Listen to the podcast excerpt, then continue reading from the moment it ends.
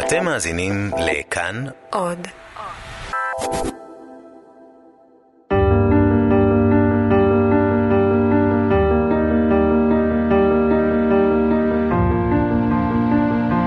סיפור אחר, לזכר שירה בנקי.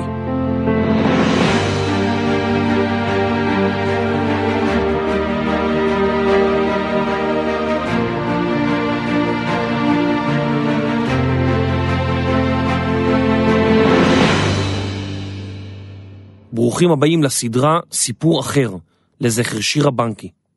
סדרת אודיו בהפקת דרך שירה בנקי והפודקאסט קטעים בהיסטוריה. פרק מספר 4, לוחמת הצדק, אמלין פנקהרסט. לורד אדוארד גריי, שר החוץ של ממשלת בריטניה במהלך מלחמת העולם הראשונה, הוקע בתדהמה, כאשר באמצע ועידה של המפלגה הליברלית פרצה קבוצת נשים לאולם והחלה לצעוק ולשאול שוב ושוב את אותה השאלה: מתי תינתן זכות הצבעה לנשים? הייתה זו אחת הפעולות הרדיקליות שבה נקטו קבוצת נשים בריטיות שהחליטו לשנות מסורת של מאות שנים ולדרוש זכות הצבעה לנשים. עד המאה ה-19 ותחילת המאה ה-20, נשים ברחבי העולם זכו ליחס שונה מזה של גברים, בכל הקשור לזכויות הבסיסיות ביותר. מקצועות הרפואה או עריכת הדין למשל, היו מנת חלקם של גברים, אך נאסרו על נשים. איסור זה ודומים לו מנעו מהן עצמאות כלכלית. נשים שרצו אותן זכויות בשווה לגברים נאלצו להילחם עליהן בעוז. אחת מהן הייתה הזכות להצביע בבחירות. מאז ומתמיד נחשבה האישה כנחותה לעומת הגבר בכל קשת היכולות, הן מנטליות, הן פיזיות. אי מתן זכות הצבעה לנשים נטל מהן את ההזדמנות לשנות את מעמדן בחברה. בסוף המאה ה-19 הוקמה תנועה עולמית שנלחמה עבור זכות הצבעה לנשים ונקראה בשם הסופרג'יסטיות, מילה באנגלית שפירושה זכות הצבעה. התנועה סחפה מיליוני נשים בעולם שנלחמו על זכותן ואף הוכו, נאסרו וסבלו מאוד. אחת מהן הייתה אמלין פנקהרסט.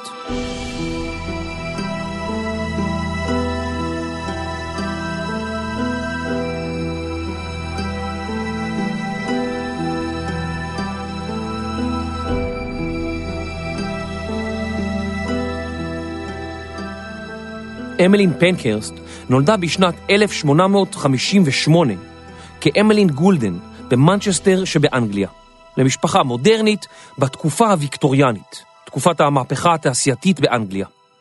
אביה, רוברט גולדן, היה איש עסקים שהתערה בחיים הפוליטיים באנגליה ובהגנה על זכויות האזרח.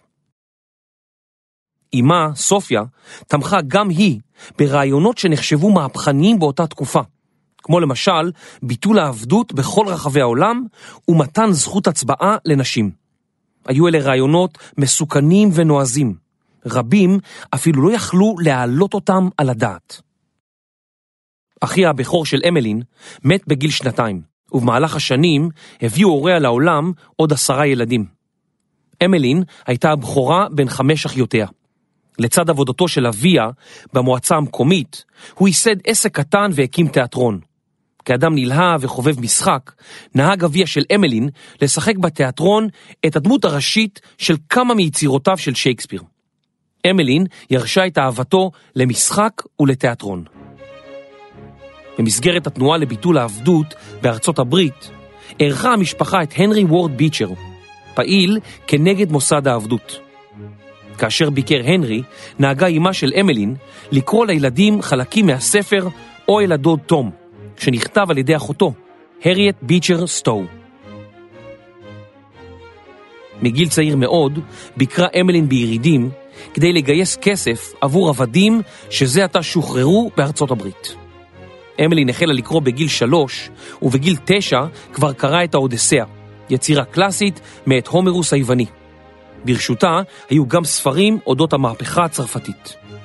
למרות היותה חובבת ספרים נלהבת, לא זכתה אמלין ליהנות מהיתרונות החינוכיים שלהם זכו אחיה. הוריה האמינו שחשוב יותר שבנותיהן תלמדנה איך להיות עקרות בית טובות, ועוד מיומנויות שהיו הכרחיות בניהול משק בית ונערצות על בעלים פוטנציאליים. הוריה תכננו בקפידה תוכניות לימודים לעתיד בניהם, אבל ציפו שבנותיהם התחתנו צעירות ויקימו משפחה. למרות שהוריה תמכו בזכות ההצבעה לנשים, בשוויון זכויות ובקידום האישה בחברה, הם גם האמינו שבנות לא יצליחו להגיע לאותן מטרות והישגים בדומה לגברים. לילה אחד, כאשר אביה נכנס לחדרה, העמידה אמלין פנים שהיא ישנה, ושמעה אותו אומר, כמה חבל שהיא לא נולדה בן. למרות הקונבנציות החברתיות, ביקשו ההורים מבנותיהם, שתמיד יסמכו קודם כל על עצמן ועל יכולותיהן, ושלא יהיו תלויות בגברים. דרך פעילות הוריה, גילתה אמלין עניין בקידום זכות ההצבעה לנשים. אימה נהגה לקבל את כתב העת Women's Suffrage Journal, שעסק בזכות הבחירה לנשים, ואמלין התרשמה מאוד מהעורכת, לידיה בקר. בגיל 14, כאשר חזרה יום אחד מבית הספר, פגשה את אימה בדרכה לאספה פומבית בנושא זכות הבחירה לנשים. כאשר נודע לאמלין שלידיה בקר תישא דברים, היא התעקשה להתלוות לאימה. אמלין נשבתה במילותיה של בקר, ובראייה לאחור אמרה, יצאתי מהאספה מודעת לכך שמאותו יום אהיה סופרג'יסטית. אני מניחה שתמיד הייתי סופרג'יסטית באופן לא מודע. עם האופי שלי והסביבה שבה חונכתי, זה לא יכול היה להיות אחרת.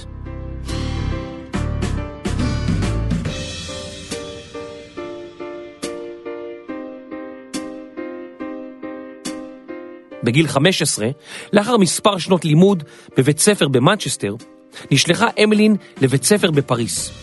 בבית הספר למדה אמלין מקצועות כגון כימיה וראיית חשבון, בנוסף לאומנויות נשיות, כמו למשל רקמה. בסתיו 1878, בגיל 20, סיימה אמלין את לימודיה וחזרה לבית הוריה במנצ'סטר. שם הכירה את ריצ'רד פנקהרסט, בן ה-44, והתאהבה בו מיד על אף הפרשי הגילים שביניהם. הוא היה עורך דין שבמשך שנים נלחם למען זכות ההצבעה לנשים, חופש ביטוי והרפורמה החינוכית.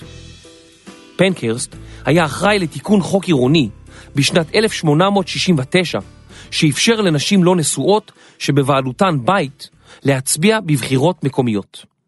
הוא כתב ואף קידם את חוק הנשים הנשואות, שהתיר לנשים נשואות להחזיק ברכוש או בהכנסות שבהן זכו לפני שנישאו או לאחר מכן. אמנם ריצ'רד ראה בחיי הרווקות יתרון בשירות הציבור, אך המשיכה ההדדית בינו לאמלין הייתה אינטנסיבית, והם נישאו חרף הפצרותיה של אימה, שסברה שריצ'רד בן ה-44 היה פשוט מבוגר מדי עבור ביתה בת ה-20. השניים נשארו לגור עם הוריה של אמלין, והביאו 5 ילדים לעולם. אמלין טיפלה במשק הבית, בבעלה ובילדיה, ופינתה זמן לעסוק בפעילויות פוליטיות. גם היא, גם ריצ'רד בעלה, הסכימו שאינם צריכים להשתעבד לבית. הם שכרו עוזרת, כדי שזאת תעזור בטיפול בילדים, בעוד אמלין העמיקה את מעורבותה באגודת זכויות ההצבעה לנשים. זמן קצר לאחר מכן, עזב ריצ'רד את המפלגה הליברלית והחל להביע דעות סוציאליסטיות קיצוניות. הוא נאבק על צמצום אי השוויון בין נשים לגברים, על הפרדת הדת מהמדינה, על הגבלת גובה המשכורת לחברי הפרלמנט ועוד. פעולות אלו הכעיסו את אביה של אמלין, והאווירה הפכה למתוחה. הזוג עזב את הבית ונדד במשך זמן עד שהתיישב בלונדון.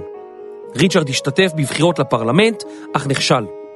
אמלין פתחה חנות בדים קטנה, וערכה בביתה פעילים למען זכויות האזרח.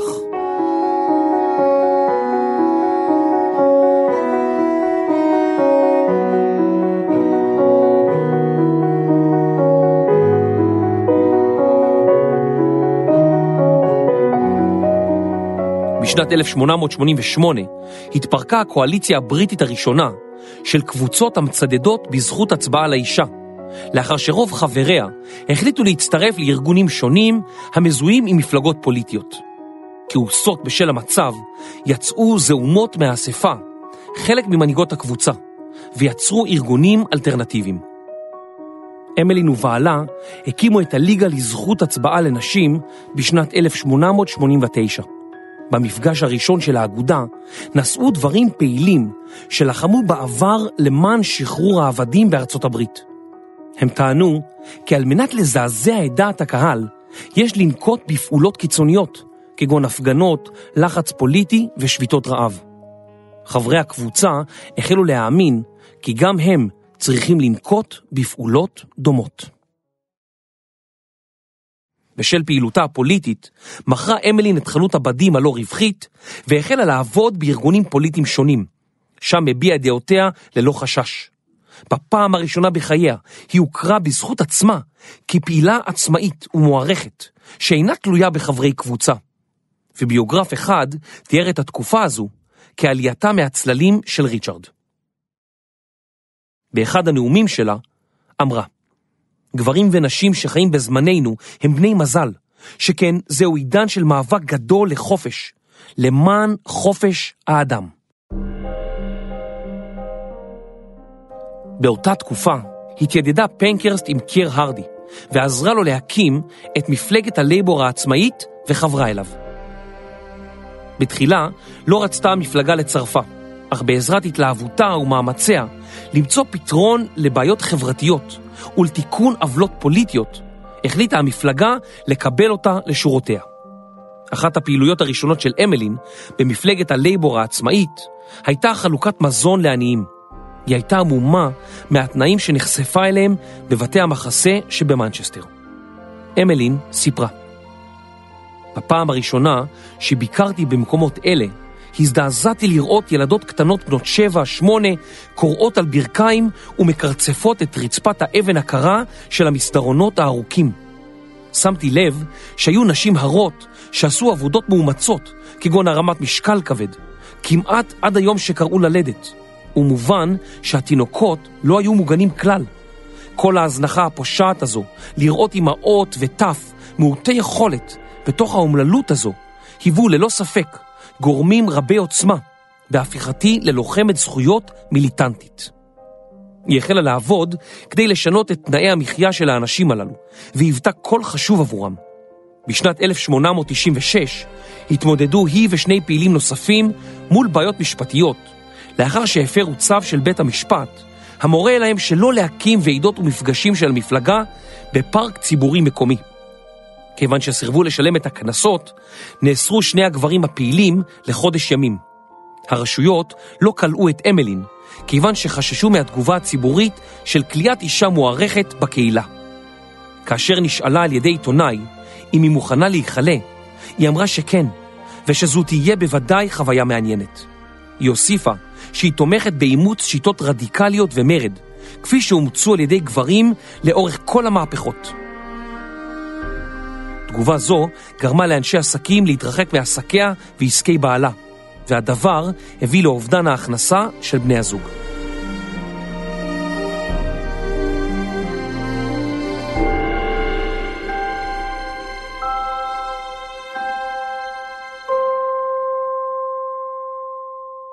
במהלך שנת 1897 החל ריצ'רד פנקרסט לסבול מכאבי בטן עזים, ועד מהרה הידרדרה בריאותו.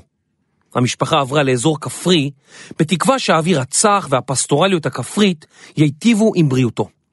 ריצ'רד התאושש, אך בקיץ שלאחר מכן הידרדרה בריאותו שוב. אמלין שעתה בשוויץ באותם ימים, וקיבלה מברק מריצ'רד שבו כתב לה, אינני מרגיש טוב, בבקשה חזרי הביתה, אהובתי. אמלין חזרה באופן מיידי לבריטניה, אך בדרכה ברכבת מלונדון למנצ'סטר, קראה בעיתון כי בעלה נפטר. מותו של ריצ'רד השאיר אותה בחובות כבדים, ועתה היה עליה לפרנס את משפחתה. היא עברה עם ילדיה לבית קטן יותר, עזבה את עבודת ההתנדבות של הימניים, והחלה לעבוד בשכר כרשמת לידות ומיטות בצ'רלטון. עבודה זו חידדה את ראייתה בעניין התנאים שבהם חיו אנשים באזור.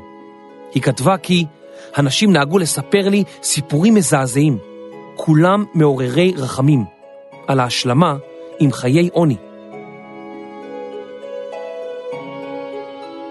תצפיותיה של אמלין על ההבדלים ביחס שלא זכו נשים לעומת גברים, חיזק את עמדתה, שנשים חייבות לקבל זכות הצבעה כדי לשפר את מצבן.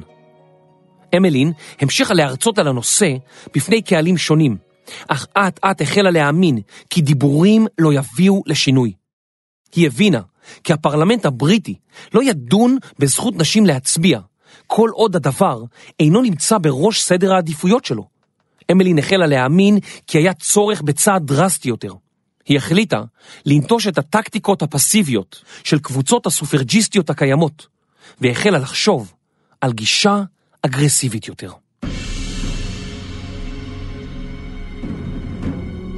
ב-10 באוקטובר 1903, אמלין ומספר רב של קולגות ייסדו את איגוד הנשים החברתי והפוליטי, ארגון נשים שמטרתו הייתה הענקת זכות בחירה לנשים בבריטניה. מאוחר יותר כתבה, פעולות, לא מילים, זה יהיה המוטו שלנו. בתחילה לא נקט הארגון באלימות. חוץ מלנאום ולאסוף חתימות לטובת עצומות, פרסמו נשות הארגון אלון אינפורמטיבי שנקרא Votes for Women. כאשר הצעת חוק שהגישה אמלין לא עברה בפרלמנט ב-12 במאי 1905, פנקרסט וחברותיה נאספו וערכו עצרת מחאה גדולה סביב בניין הפרלמנט. המשטרה הרחיקה אותן באופן מיידי, אבל הן התארגנו מחדש ודרשו שהחוק יאושר. למרות שהצעת החוק לא אושרה, אמלין יחסה להפגנה כאל אירוע מוצלח, שמוכיח כי לכוח תקיף יש היכולת להסב את תשומת הלב. פנקרסט הכריזה, בסופו של דבר, אנו מוכרות כמפלגה פוליטית, אנו במרכז הפוליטיקה, ואנו כוח פוליטי. בנותיה של אמלין הצטרפו גם הן לפעילות פוליטית, והחלו לנקוט בקו אגרסיבי כדי לזכות בתשומת לב. הבנות נעצרו ונלקחו למאסר בעקבות הפרות סדר. בשנת 1908 נעצרה אמלין בפעם הראשונה, כאשר ניסתה להיכנס לפרלמנט כדי להגיש עתירת מחאה נגד ראש הממשלה, הרברט הנרי אסקווית. היא הואשמה בהפרעה לסדר הציבורי, ונידונה למאסר של 6 שבועות. אמלין הזדעזעה מתנאי הכליאה שראתה במו עיניה, והתלוננה על תנאי הכליאה ירודים, כולל מגפות, מנות מזון דלות ועינויים תרבותיים של בידוד ושתיקה. היא ראתה בכלייתה דרך לפרסום הדחיפות במתן זכות ההצבעה לנשים. ביוני 1909 היא הכתה שוטר בפניו פעמיים כדי לוודא שתיעצר על ידי המשטרה. בעת משפטה אמרה, אנחנו לא כאן כדי לעבור על החוק, אנחנו כאן כדי לשנות את החוק. חברות האיגוד הוטרדו מספר רב של פעמים לאור התנהגותן. ב-18 בינואר 1908 הותקפו אמלין וחברתה על ידי קהל גברים שתמך במועמד ליברלי, והאשים את ארגון הנשים שבגללה נפסיד למועמד שמרני. הגברים השליחו עליהן בוץ, ביצים סרוחות ואבנים בתוך כדורי שלג. לאחר מאבק פוליטי שהלך וצבר תאוצה, נכנעו המפלגות הבריטיות והעלו לדיון את זכות ההצבעה לנשים. זאת לא הייתה הפעם הראשונה, אך החוקים הללו נכשלו פעם אחר פעם. הפרלמנט הבריטי האמין כי לנשים לא מגיעה הזכות להצביע.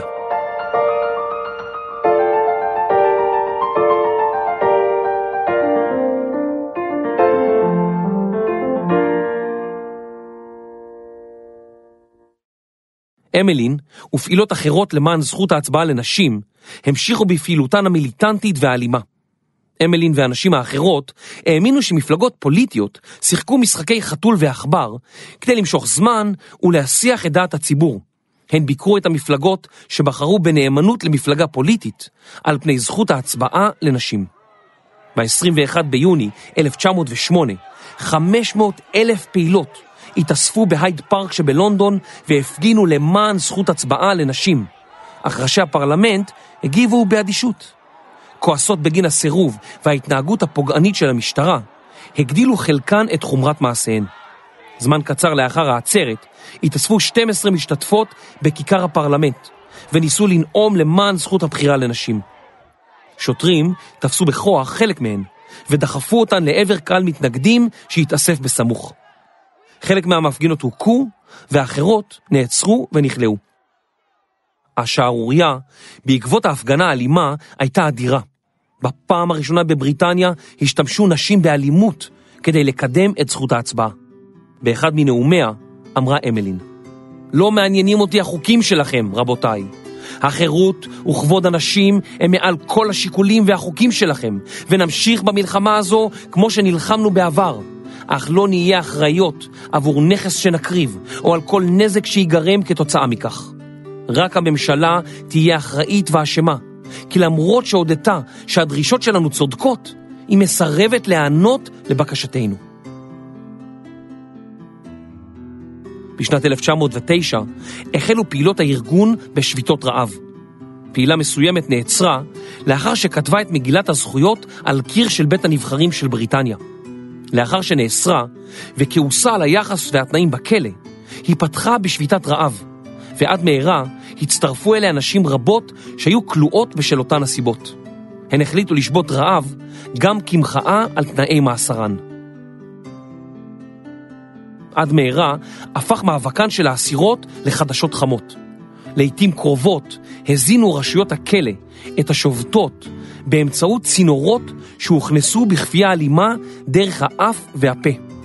כדי לסבר את האוזן, כדי להאכיל מישהו בכפייה דרך הפה, נדרשו מלטאות פלדה ששמרו על פה פתוח.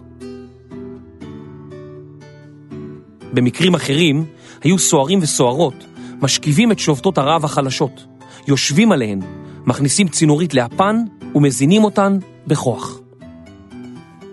ועדיין לא חל כל שינוי בחוקים הרשמיים של בריטניה. בשנת 1912 הקצינו הסופרג'יסטיות את שיטות פעולתן. הן החלו להצית רכוש ולהשתמש בחומרי נפץ. הסופרג'יסטית אמילי דייביסון, שנעצרה והוזנה בכפייה קרוב ל50 פעמים, החליטה להביע את מחאתה במרוץ סוסים. בשנת 1913 פרצה דייביסון למסלול מרוצי סוסים והשליחה את עצמה במחאה תחת סוס שהיה שייך למלך בריטניה ג'ורג' החמישי. לא היה ברור אם זו הייתה התאבדות או תאונה. כך או כך, סיפור מותה עורר את דעת הקהל.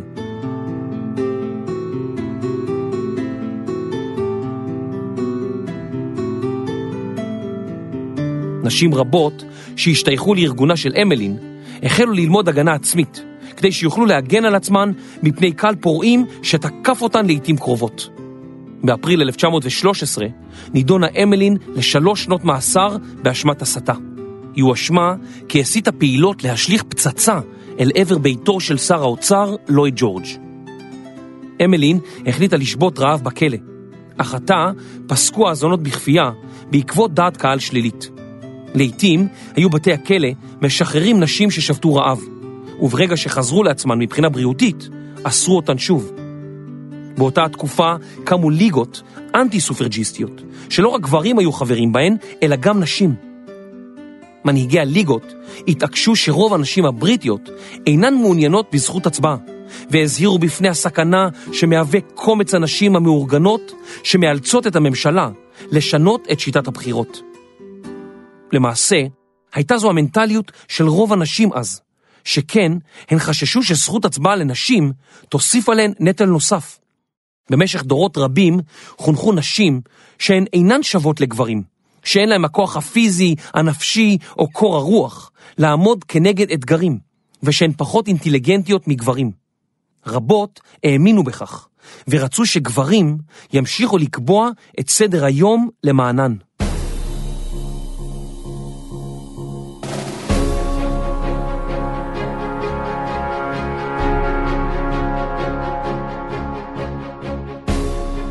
באוגוסט 1914, כאשר פרצה מלחמת העולם הראשונה, סברו אמלין ובנותיה כי האיום הגרמני על בריטניה הוא גדול, ושהממשלה הבריטית זקוקה לתמיכת כל אזרחיה. הן שכנעו את חברות הארגון להקפיא את פעילות הסופרג'יסטיות והפעילות המיליטנטית עד שהמלחמה ביבשת אירופה תסתיים. אלה לא היו זמנים להתנגדות או לתסיסה, ופנקרסט השקיע אותם המאמצים, הנחישות והאנרגיה שהפגינה במלחמתה לזכויות הנשים כדי לתמוך בממשלה.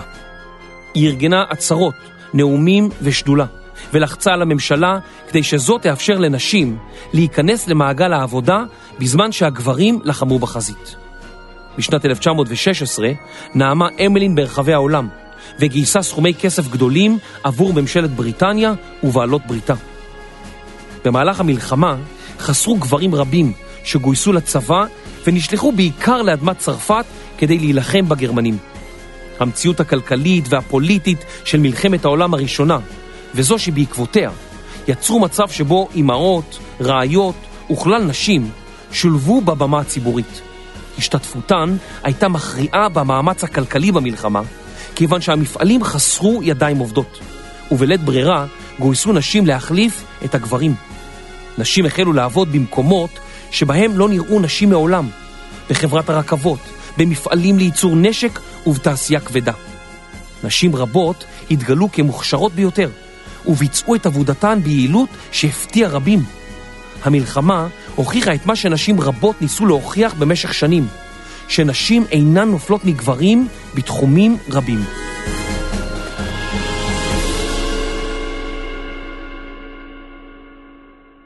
במרץ 1918, במהלך מלחמת העולם הראשונה, החליטה הממשלה הבריטית להעניק זכויות הצבעה לנשים ברחבי הממלכה המאוחדת של בריטניה הגדולה ואירלנד.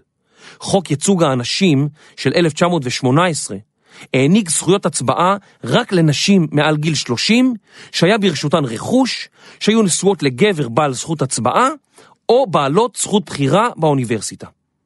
לפתע, למעלה מ8 מיליון נשים היו בעלות זכות הצבעה.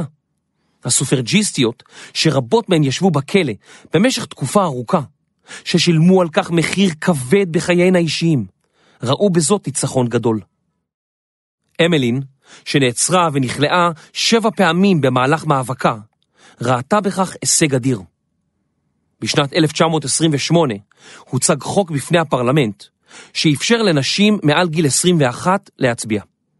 אמלין זכתה לראות את הצעת החוק, אך היא הלכה לעולמה בחודש יוני 1928, בגיל 69, לאחר שנאבקה בבעיות בריאות במשך תקופה ארוכה. חודש לאחר מותה, התקבל החוק בפרלמנט הבריטי, בו נקבע כי נשים מגיל 21 יכולות להצביע בבחירות, בשווה לגברים.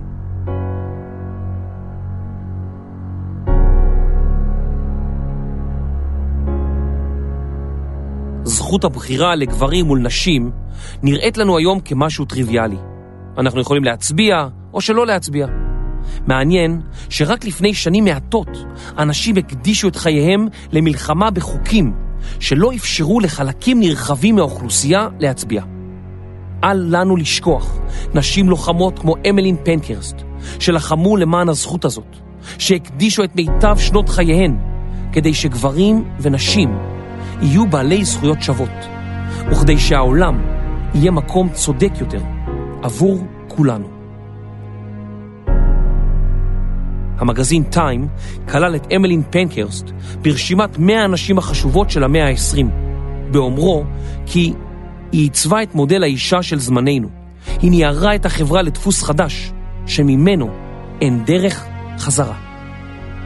אמלין הוכיחה את משנתה, כי נשים מנומסות מעולם לא עשו היסטוריה. אמלין פנקרסט, לוחמת הצדק.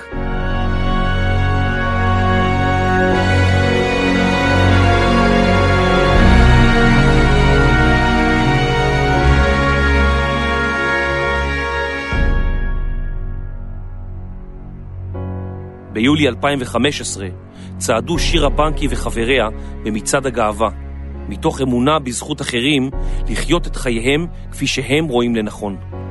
בשל הסתה, שנאה וקיצוניות, שירה, עדיין לא בת 16, נרצחה. לאחר הרצח החליטו הוריה של שירה, מיקה ואורי, להנציח את זכרה באמצעות פעילות לקידום שיח מתון בישראל. הפרק שזה עתה שמעתם הוא חלק מסדרה הכוללת 10 פרקים, המספרים את סיפורם של אנשים שפעלו למען האחר. היא כוללת מערכי שיעור למורים ולרשתות חינוך, כמו גם שגרירים של סובלנות, שיספרו את הסיפורים בכל רחבי הארץ. בקרו בדף הבית של דרך שירה בנקי, sbw.org.il, צפו בפרויקטים השונים והצטרפו לתורמים הרבים לדרך שירה בנקי. פרק מספר 4, לוחמת הצדק, אמלין פנקהרסט. מחקר וכתיבה, נועה ילון. עריכה לשידור וקריינות, יובל מלכי. עריכת לשון, דינה בר מנחם. מפיק ראשי, רני שחר. הקלטה ומיקס, אסף רפפורט. הפרק הוקלט באולפני סוף הסטודיו. הסדרה והפרק הופקו במימון הציבור, שהתגייס ותרם באמצעות קמפיין הדסטארט. תודה לכל מי שתרמו לפרק זה. תודה לרמי להב, לענר שופטי, לאור קרבקי וליאיר שדה. ותודה לכל מי שתמך בסדרה כולה. תודה לטל גרנות, למשה פרבר, לחווה מגדל, למיכל בית הלחמי, למייק המל, לחווה קובץ, לברק דיבה, לנטה גולן, לשלומי דהן, לטובה מגדל, לאייקי ותמי שוורץ, לשרית גמליאל פולק, לרן בר, לתמר יובל, ליעל הקוויה, לנווה ויקלמן ולנילי ועדי רוטנברג. סיפור אחר, לזכר שירה בנקי.